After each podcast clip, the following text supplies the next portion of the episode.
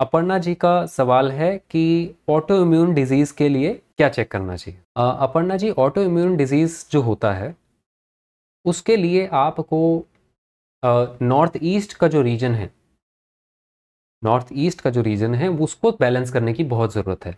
वहाँ पे कहीं टॉयलेट तो नहीं है। नॉर्थ ईस्ट के रीजन में सेंटर से लेकर नॉर्थ ईस्ट तक अगर जब आप पूरा जो जोन पिज़्ज़ा कट में देखते हैं, उस रीजन में टॉयलेट ना हो। जनरली जब भी टॉयलेट वहाँ पे होता है तो ऑटो इम्यून डिजीजेस ऐसे हो जाते हैं, जो कि बॉडी समझ नहीं पाती है कि हमें उसको कैसे उसको ठीक करना है या नहीं करना है, और वो उसी चीज़ में रिवर्स काम करना स्टार्ट कर देता है। ठीक है ना? तो उस चीज़ के लिए आपको वहाँ पे अगर टॉयलेट हो तो उस टॉयलेट सीट को ज़रूर वहाँ से हटा दीजिए। वहाँ पे अगर कोई एंटी चीज़ें भी हो तो वो भी हटा देनी है वहाँ से। ठीक है ना? जैसे कि टॉयलेट हो जाता है या पीला रंग होता है येलो कलर होता है स्टोरेज होती है क्लटर होता है सामान कई बार।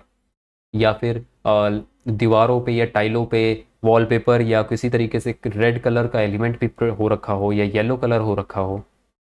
फर्नीचर में भी जैसे हम दीवारों को तो देख लेते हैं, पर कई बार होता है कर्टन्स ही देखना भूल जाते हैं, है ना? तो कर्टन्स भी देखिए कि कर्टन का कलर क्या है वहाँ पे? कर्टन के कलर को भी देखिए कि कर्टन का कलर जो है, वो भी वहाँ पे एंटी ना हो। रेड कलर ना हो रेड फैमिली का कलर का ना हो। येलो कलर की या गोल्डन कलर की फैमिली का ना हो, है ना?